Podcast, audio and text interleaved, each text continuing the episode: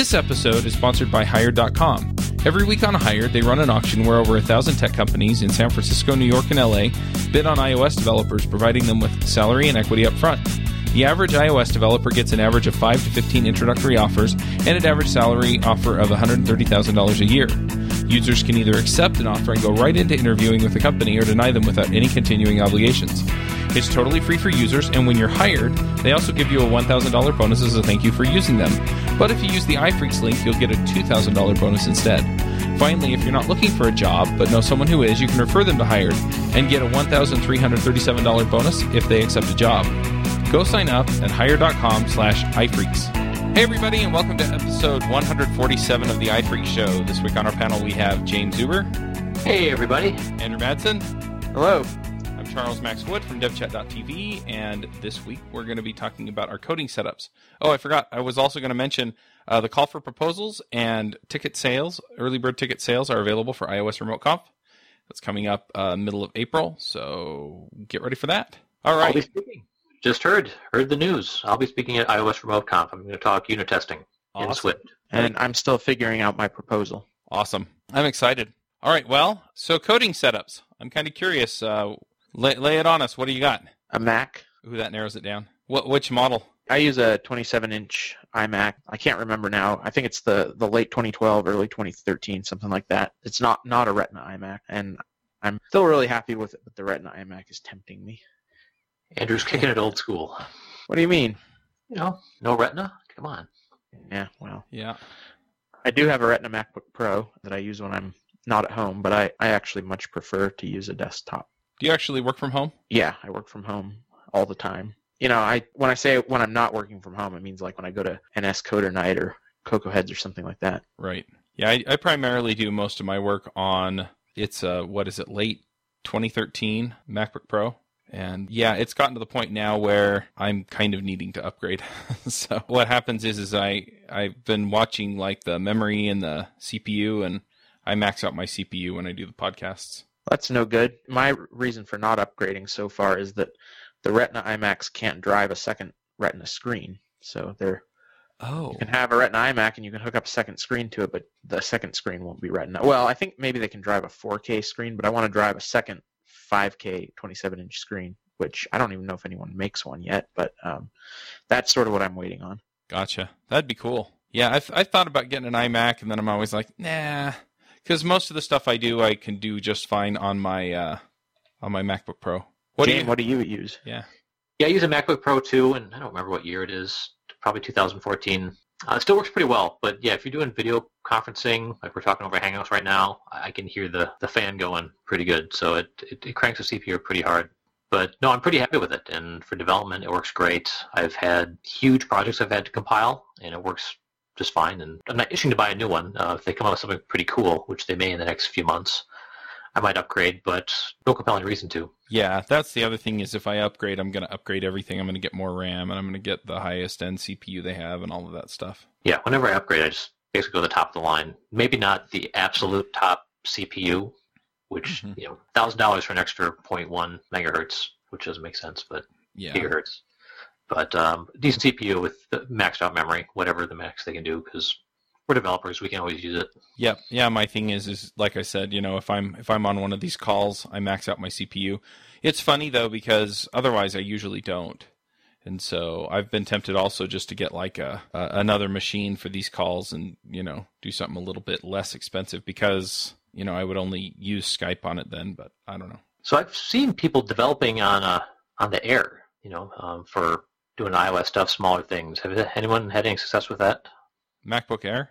Yeah, MacBook Air. I had an 11-inch MacBook Air. Uh, it was the first generation when they first came out with the 11-inch. Um, so I think that was like the end of 2010, and I really loved that computer, and I and I did do development on it, but it was pretty cramped. And if you wanted to try to use Interface Builder, you were just sort of out of luck. I mean, it was you you can't even fit like an iPhone screen on the you know it, it's so small. So uh, a lot of scrolling and zooming if you wanted to use Interface Builder storyboards. But I really, I did like that, and I think a 13-inch Air would actually be a, an okay machine if, if it wasn't your main machine or if you could hook it up to a monitor. A little slow, but so portable. They're they're really nice. Yeah, I know a few people that use them. I know a few people that use them for iOS development, and depending on what they're doing on it, most of the time it works fine. I mean, their builds take a little bit longer, but other than that, it seems okay. Yeah, about twice a year I get some project which has massive C dependencies where I have to build a huge library Yeah. kind of thing. So it would work for me for what I do generally, but it'd be nice to just have something light you can pick up and put in your bag and take with you. I have to say though that I've handled the MacBook Airs, the 11 inch and the 13 inch, over the years. I've handled uh, several MacBook Pros, including like the 17 inch behemoths. And I have to say that my MacBook Pro is a 13 inch, and between that and the MacBook Air, for me, hefting it and carrying it around really isn't that big a difference. And so I'd rather have the extra power. All right. Do either of you switch between MacBooks or developer machines frequently? Well, I sort of do because I, I do all my work on my iMac normally, but I have a MacBook Pro that I occasionally use. Like like I said, I use it uh, when I'm not at home and, and need to work, which is not actually that often, but happens sometimes. And like when I'm on vacation or out of town, that kind of thing. I know a lot of people really don't like switching back and forth, but where most of my work is programming and I'm already using source control, it's not actually that big of a deal because stuff's already, you know, always already on GitHub. It's just a matter of committing and pushing my changes on one machine and then pulling them on the other. I usually switch if I'm doing Ruby. I do some of the development on my local machine and some of my development in the cloud on a box in DigitalOcean because I can and I can beef that sucker up as much as I want and it doesn't cost hardly anything. So, yeah, my experience is the same there. As far as iOS projects, you know, I've been playing with NativeScript lately and I've also been playing with Swift lately and it doesn't seem to be make a big difference because I'm used to the workflow with Git. So my experience kind of mirrors what Andrew said. Okay, so if you're using, you know, your GitHub or whatever your repository is for keeping your, your code up to date, you just gotta make sure you're you're pushed on a branch or whatever. What about like documents, like random stuff that you have around, you know, specs? How do, can you keep those update, or do you have a method for that? I use Dropbox? Dropbox. Yep. Yeah, Dropbox is what I use. Yeah, Dropbox and to some degree iCloud. I actually like iCloud Drive. Dropbox sometimes annoys me for reasons that are not Dropbox's fault, but just because I've got a lot of shared folders. So Yeah. people, you know, somebody else uploads a bunch of files and then I'm on a tethered connection and suddenly I'm downloading a bunch of stuff that I didn't really expect. So I actually don't keep it running all the time. Yeah, for me with Dropbox, what I do is I actually you can set it up to only sync certain folders. I think they call it selective sync, and so most of my shared folders are not synced to my computer. So then it's Well, I do that, but then- around. Then inevitably I do actually need one of those shared folders, and so I have to turn go into selective Hmm. sync and turn it on. And, and anyway, it's a it's a little bit of a pain, but that's not really because I have two machines. It's because if you're going to use a device that's tethered ever and want to avoid huge downloads, then Dropbox has that problem. Yep. Are you still on the, the free plan for Dropbox, or are you paying for it? Unfortunately, paying for it.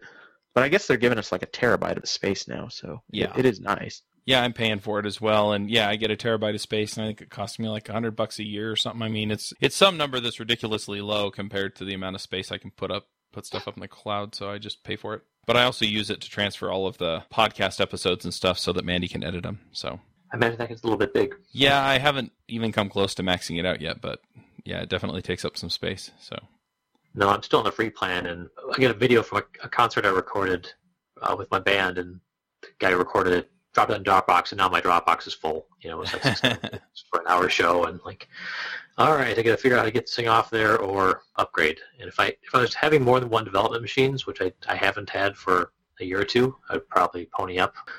yeah, Still keep it free.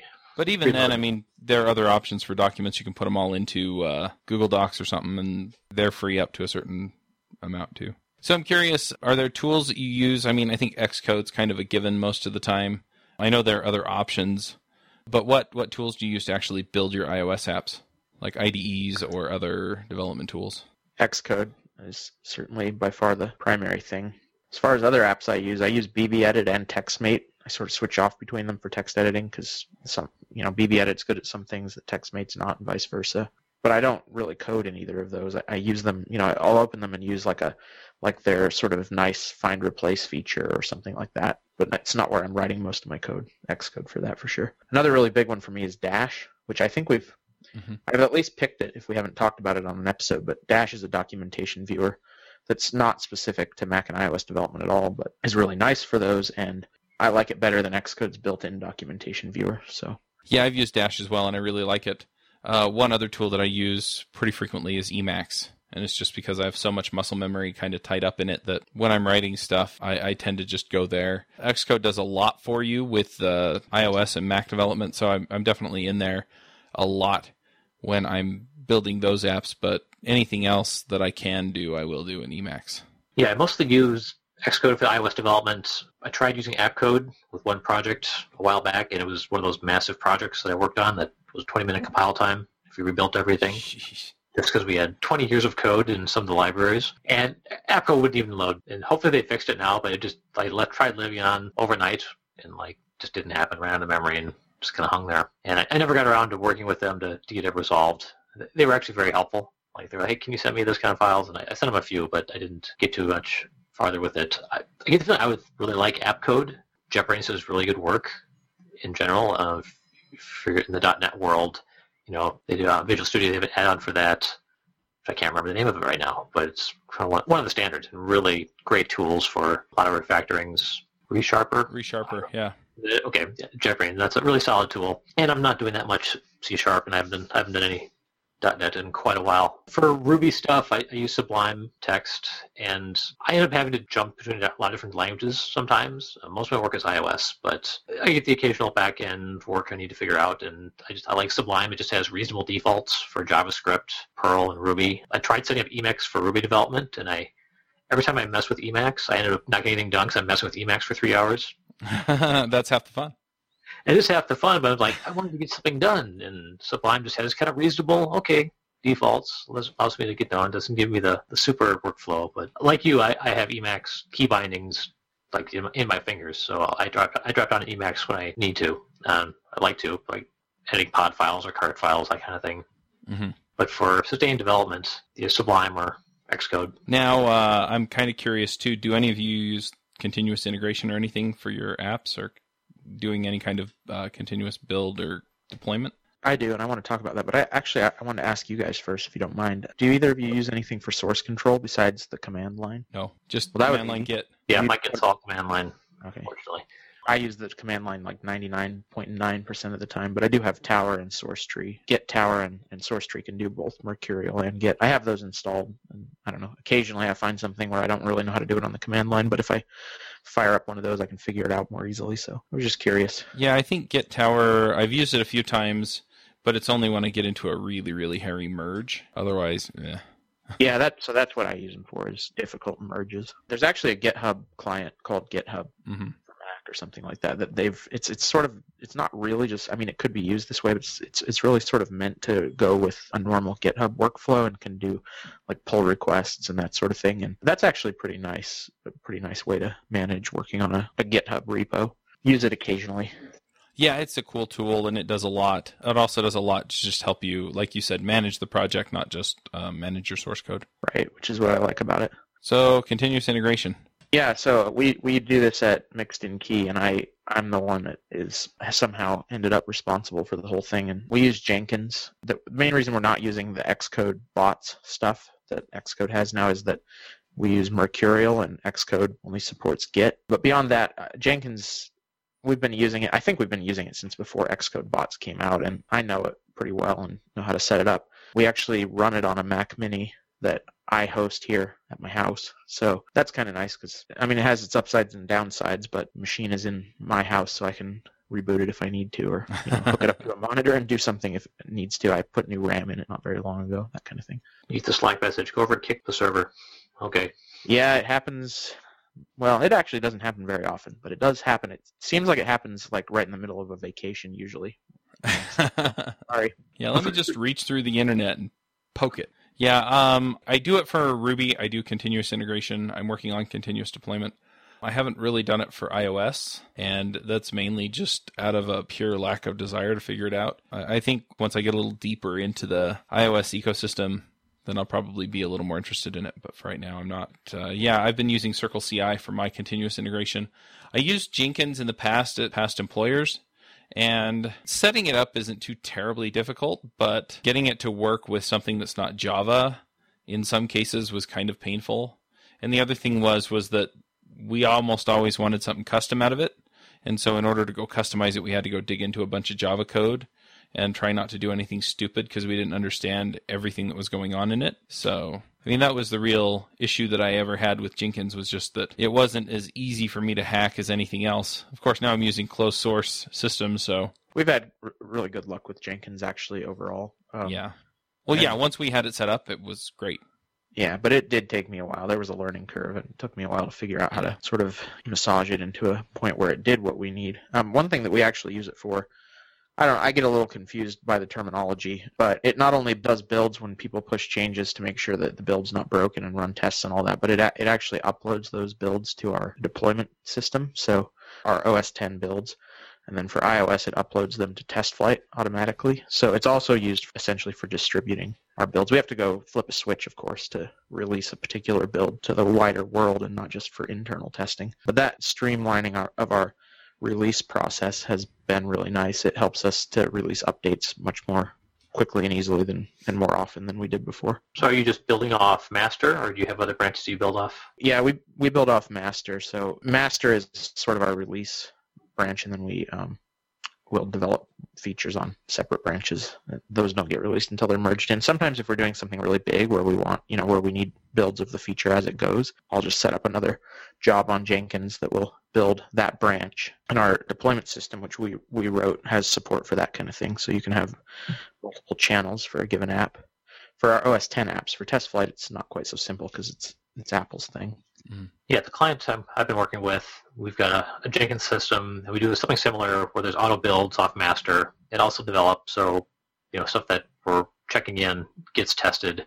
We also build feature branches, and we got a convention, so we can name the branch a certain way, and it gets tagged associated with the Jira ticket. And the great thing about that is it also gets kind of compiled and set up with an enterprise distribution. So if I'm working on a branch, I got a feature tag through it. Uh, I can tag it with the feature, name it something, and the designer I'm working with can check it out, see what I'm doing, see if you know it looks correctly, or QA can take a look at it and make sure everything's working. So that's one of the things where CI can really help. If you have other people on the team that need to review what you're doing, you know, I did this button or this background, does look right?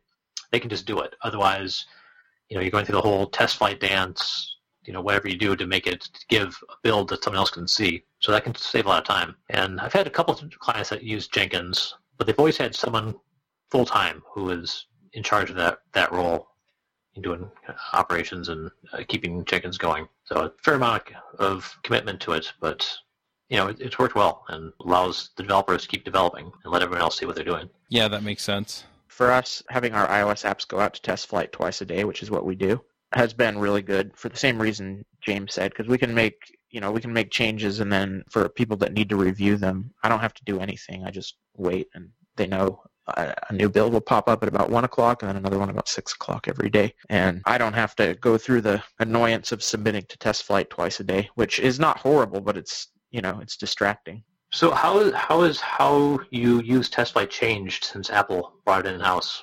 Well, I mean, fundamentally, I don't think it's changed. We were using it for internal testing and also for external beta testing before Apple bought it, but maybe not directly related to Apple buying it. But since since that happened, Fastlane has come out, and that that's really Fastlane is really what made it so it was easy for me to set up a continuous integration system that would upload to to TestFlight, which is, I mean, we did that whole episode on Fastlane, but haven't mentioned it yet today. But that's actually now, uh, you know, Fastlane is a huge part of our continuous integration setup. It's kind of hard to believe we used to not have it. Yeah, cool. I found, TestFlight to be very useful now. that it's set up within Apple, but a huge pain to set up.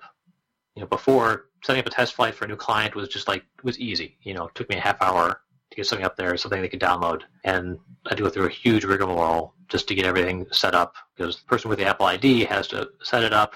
They invite you. You have to be an iTunes Connect user. You can't have the same email address between two ones, so I have to like create an email alias. They fixed that. They did. Okay. Yeah, just not very long ago. Okay. That's quite nice. yeah, last summer when I had to do all this, I'm like, oh, I had to create a new email and I was okay, add me again to iTunes Connect and make give me this access. But I'm glad that's fixed. Yeah, so for me, I don't where I'm not doing contract work for multiple clients. It's not a big deal to to set up a new app, but it is quite a pain when you want to get added to a new team, especially if the person that's sort of helping you doesn't really know how to do it because the UI for iTunes Connect and the developer portal is not exactly easy to figure out if you've never seen it before. Yeah, they're a CEO and something non non technical. They're running the company. They want an app, but yeah, they don't really know what's going on. So it's like, okay, walk them through these steps. Add me here. Do this. Click these things. That's how it goes. Yep. So, uh, how about your uh, desk setup? I'm kind of curious. If you're watching the video, we are recording this on Google Hangouts. You can probably see that I'm standing up. I'm actually kind of sitting down. I'm uh, I'm leaning on this uh, Mogo seat, and it's it's specifically made for standing desks. If I've been up and about a lot during the day, then I'll pull it out and sit on it, and it's it's kind of nice. But I feel like it gets me upright, and that's a good thing. It's just the uh, Lifehacker IKEA standing desk that I'm standing at. But most of the time when I'm coding, I'm actually sitting down, and I actually have uh, a lot of people are amused by this, but it's basically a cubicle in my home office. Yeah, so I just sit here. I've got a ton of desk space. It's a total disaster right now, so I'm not going to turn the camera. But um, and then I have a Herman Miller Aeron chair that is very nice to sit in. I actually bought a footrest off Amazon for like 20 bucks. Slid it under my desk so I put my feet up when I code. And then I've got two monitor arms where I sit. I've got a dual monitor arm thingy where I stand the mixer board is right below my laptop, and I've got another a second monitor on that, and then a tray for the laptop. So that's my two screens over here, and then I have a docking station, a, a Thunderbolt docking station for both places where I sit. So I just move the laptop, I just unplug it, move it over, and plug it back in. That's cool. Yeah, I've got a I've got a standing desk too, and I've had it for about a year. I bought the Varidesk, which allows you to go up and down within a few. It really takes me five ten seconds if I want to go up and down. Is that is that one of the ones that you stick on a regular desk and then lift it up and down? Yeah, it just sits on. It, it's pretty huge. I bought the huge. I bought the biggest one, which is really bigger than I needed. I mean, I've got a Thunderbolt display, which is pretty wide, and I used to have Thunderbolt and my MacBook set up side by side, and I wanted to do that, and I thought it would be wide enough. But I bought the 48 inch, which is which is massive, and I really can't fit them both side. I can't fit the Thunderbolt in the middle and my MacBook off to the side a little bit, so that doesn't quite fit. So I didn't need one this big, but it's massive. I got a lamp on sitting on my desk just to keep light going in. Uh, but it's cool. I can go up. I mean, I can go down in 10 seconds. So I'd be working, coding along. Oh, my knees getting a little sore. Go back down, and I'm sitting. One drawback is it raises your desk about four inches, and with the Thunderbolt monitor, you can't lower it. So I had to buy a new chair. I had a chair I was reasonably happy with, and I had to buy a taller one. And I had my heart set on a Herman Miller chair, great chairs, and no standard chairs go high enough for me to work at this desk as it is. So I had to buy a drafting chair. You can buy the Herman Miller drafting chair, but it's like twelve hundred dollars. Like, well, let's try this out. So I, I tried a cheaper one, which it's an okay chair, not the greatest thing, but I'm happy, you know, being able to stand up and sit down as I need to. So I'm pretty happy with my Varidesk, but you don't need 48 inches.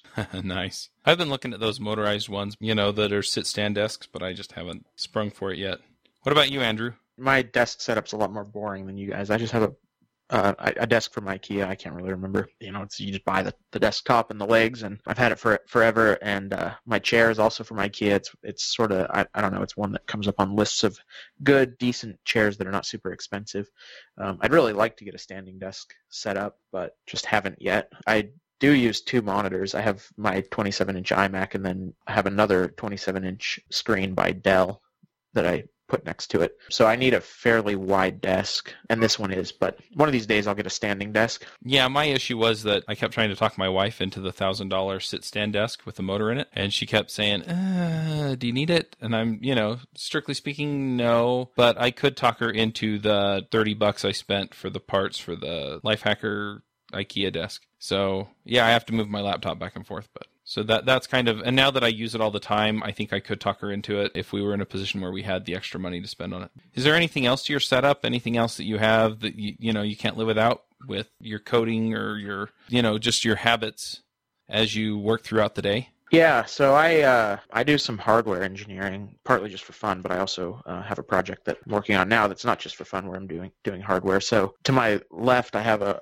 a full workbench set up with a stereo microscope and you know soldering iron and parts drawers and all that. And having that close to my computer is nice because the stuff i work on typically has software that goes along with it. And then of course another big one is is music. During the during the time i'm working i like to listen to music. So i have decent speakers and i've got my tape decks and that kind of stuff right next to me. Nice. Yeah, for my music, I just use the. I have a little can Bluetooth speaker, and I'm usually listening to podcasts, so the fidelity isn't as important because it's just voice. But when I am listening to music, I usually just pop in some headphones. So I've got the Sony headphones that I'm wearing right now as we do the podcast that I'll use a lot. I also have some Bose noise canceling headphones that I use at the coffee shop or cafe. And then the rest of the time, I'm just using the regular Apple ear pods. I think James is also a music junkie, though. What what is your music setup, James?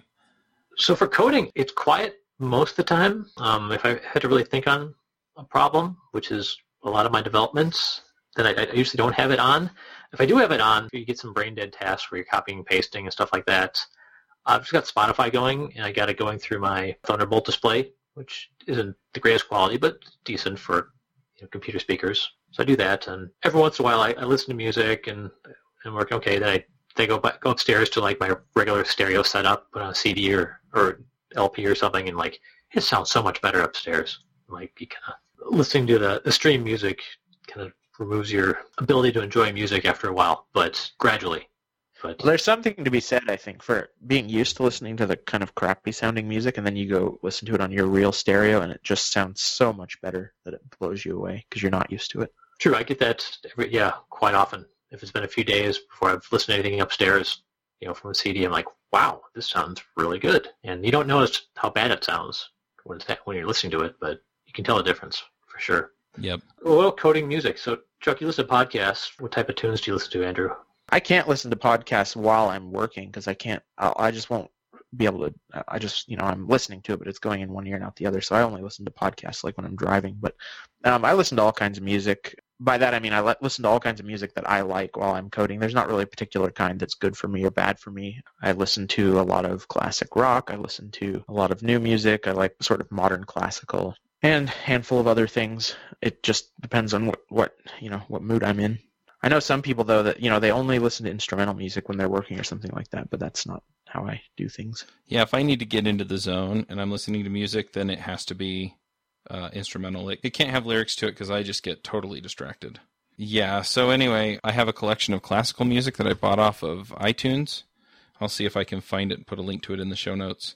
And then uh, I listen to some electronic music. It's really funny though because I'm I'm kind of picky about that. Some of it's really good and some of it isn't.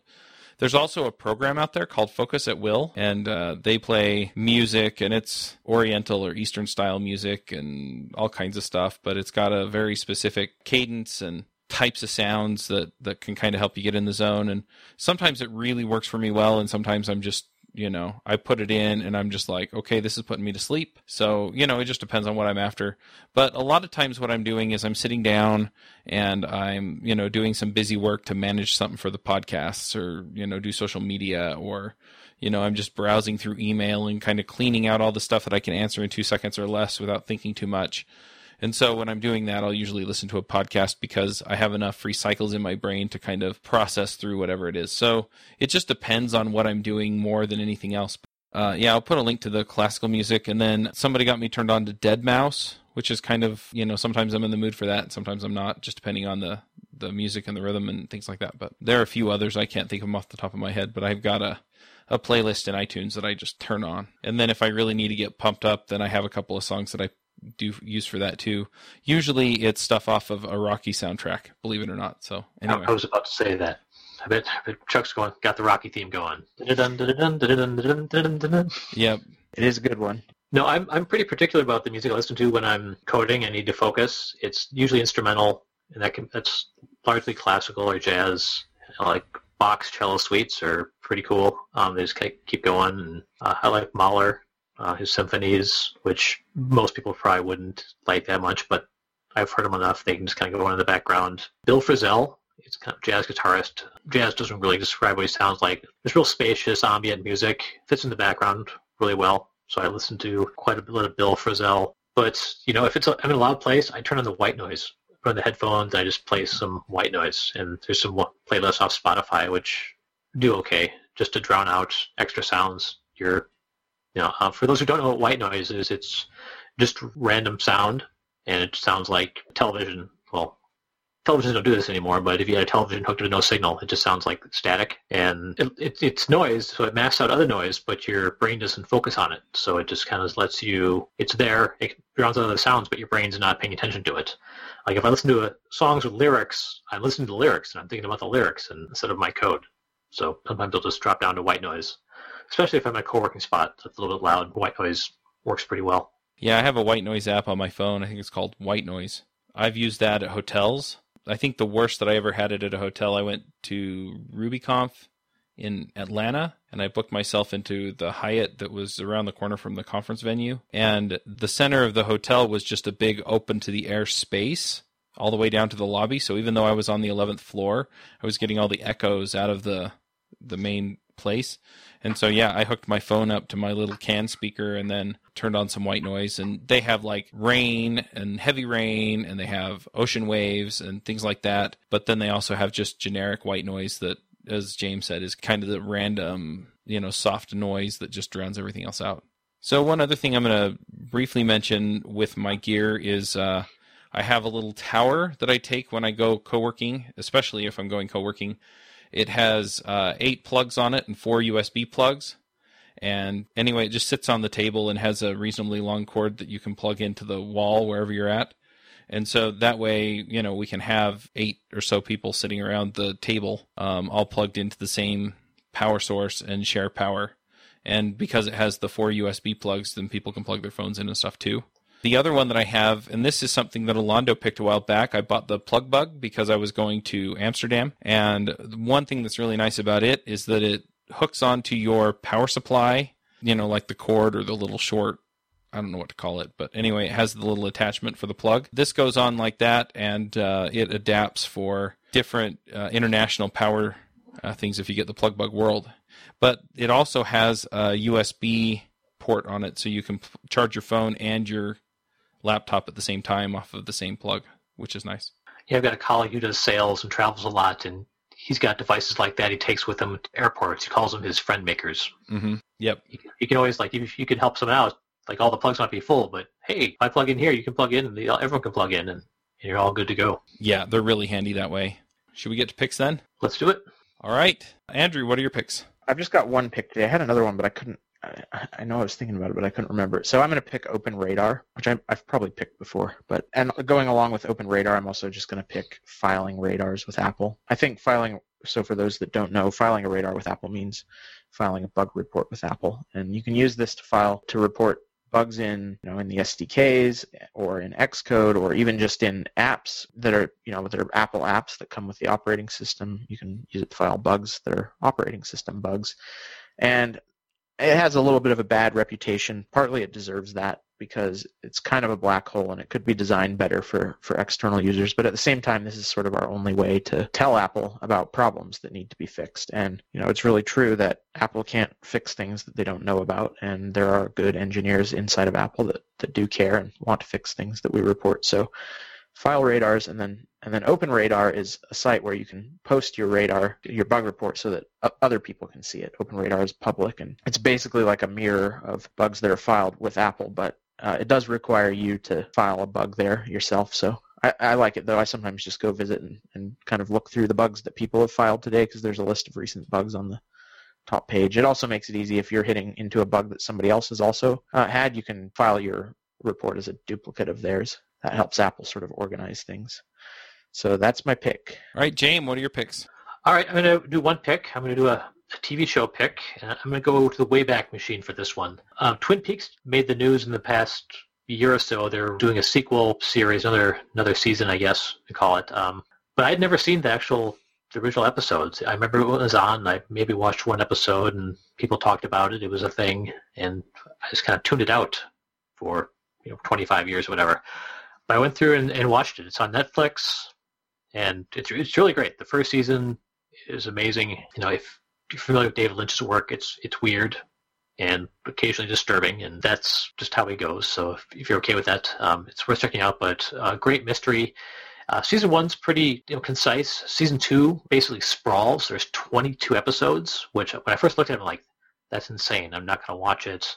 I'm going to get bored halfway through, but I'll see how it goes. But I, I made it through all 22 episodes, and I thought it was great. It just kind of sprawls out like a like a soap opera. I was trying to explain. I was watching it to my wife community, like, "What's happening here? Who's that person?" Like, well, he's. And by the time I explained it, I realized I was actually watching a soap opera because the plot had twisted so many times. I had no I had no way to explain who this person was without going on for like a half hour. But it's really good. So I, I recommend Twin Peaks, and they're redoing. I don't know if they're shooting yet, but they're gonna do a you know season three um, 25 years later, new TV show. So I'm pretty excited for that. But yeah, check out Twin Peaks. Plus one on that. I love Twin Peaks. The second season is a little odd because I think they thought they were going to get canceled halfway through, and then they ended up not getting canceled, and or yeah, something like that. Anyway, so the story kind of went off in a weird direction. But I'm excited for the new one, and that's definitely worth watching if you've never watched it. I also just want to say I really love um, David Duchovny's role in Twin Peaks. This Plus is pre X Files, yeah, definitely a, that's definitely a plot twist right there. but we'll leave it as a surprise. But after, after 25 years, though, spoilers don't really count, do they? No, but if you're trying to get people to watch the show, That's right. That's true. And Heather Graham, a very young Heather Graham, shows up at the end. All right, I've got two things. One pick is sometimes I miss events, like I've been watching the presidential debates, and you know, and I want to, uh, you know, I want to stay up on what's going on, and so uh, I've been going to torrentz.eu. That's T O R R E N T Z EU. You can find other stuff that is questionably legal, legal, but uh, anyway, I, I generally just use it for things that I don't want to miss that are kind of timely like that. So uh, anyway, I've been using it to get those and watch those. And yeah, you can find all kinds of great stuff on there. The other thing that I want to just let people know about, I don't know if we've mentioned it on the show, and by the time the show comes out, it might actually be too late for people to make plans. But we are going to be in San Francisco on March, what is it, 29th, 30th, 31st, 30th and 31st, and 1st. Um, 30th, 31st, and the, some of us will be there the first. yeah, I won't be there the first, but these two guys will. And you know, we're going to be at Build Conference. We're going to be participating in their podcast area. and We're going to be talking to a lot of people at the conference, uh, and hopefully getting some uh, Microsoft input on some of the stuff going on in the mobile world. So, if there are particular ideas that you have, of course, I think this comes out on the 30th, if I remember right. So let us know. Also, I've been working, I've been talking to a few people, particularly Pete Hodgson, about uh, pulling together a meetup for people who like this show and the JavaScript Jabber show who are also going.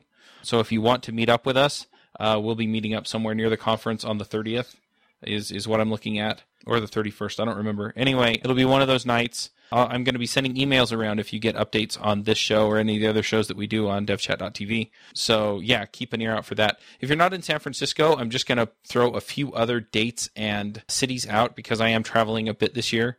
So, I'm actually flying from San Francisco to Las Vegas, and I'll be in Las Vegas from the 1st until the 6th. So, if you're in Las Vegas, I think I'm pulling something together on the third is what I think I figured out.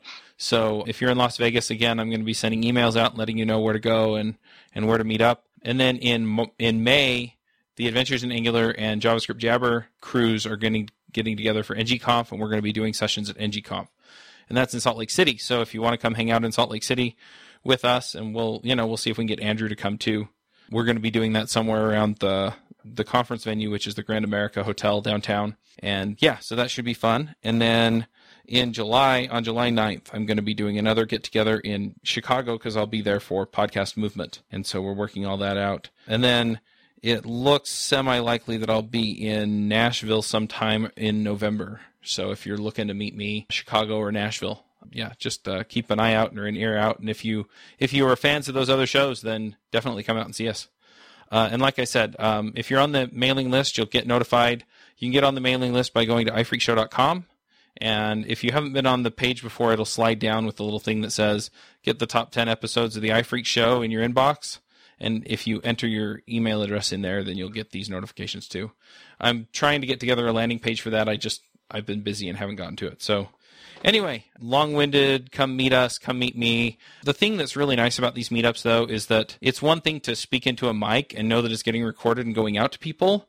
And it's another thing when we get a chance to talk, say, on Skype or something with a listener. And I've, I've done that fairly frequently. In fact, you can do that by going to iphreaksshow.com slash 15 minutes. Uh, however, it's, it's an entirely different thing. And uh, for me, it's much more fulfilling because I really get to know who people are and feel like we connect in sort of a person to person manner when we can do it in person. So please come out, especially if you're in San Francisco, since uh, James and Andrew and I will all be in the same place. And I know Pete will be there because he said he was going to come. So definitely, uh, please come. And with Pete there, we're having a local pick out the spot, so it's all good. Yep. Yeah, he's already given me a recommendation or two. So I'm just ironing out the details and I'll make a reservation. But I am also collecting RSVPs for that. So if you haven't gotten the email about it, because I did send one already, uh, just shoot me an email, chuck at devchat.tv or tweet at me at cmaxw and say you're going to come. And I'll add you to the headcount. Even if you think you might be able to come, if it's a better than 50% chance you'll show up, then let us know and we'll, we'll count you in. I'm looking forward to it. Yeah, it'll be fun. And if you're going to be at Build Conference, come find us. And I guess uh, we'll leave it there. We'll wrap up and we'll catch you all next week. Hosting and bandwidth provided by the Blue Box Group. Check them out at bluebox.net. Bandwidth for this segment is provided by CacheFly, the world's fastest CDN. Deliver your content fast with CacheFly. Visit C A C H E F L Y dot com to learn more.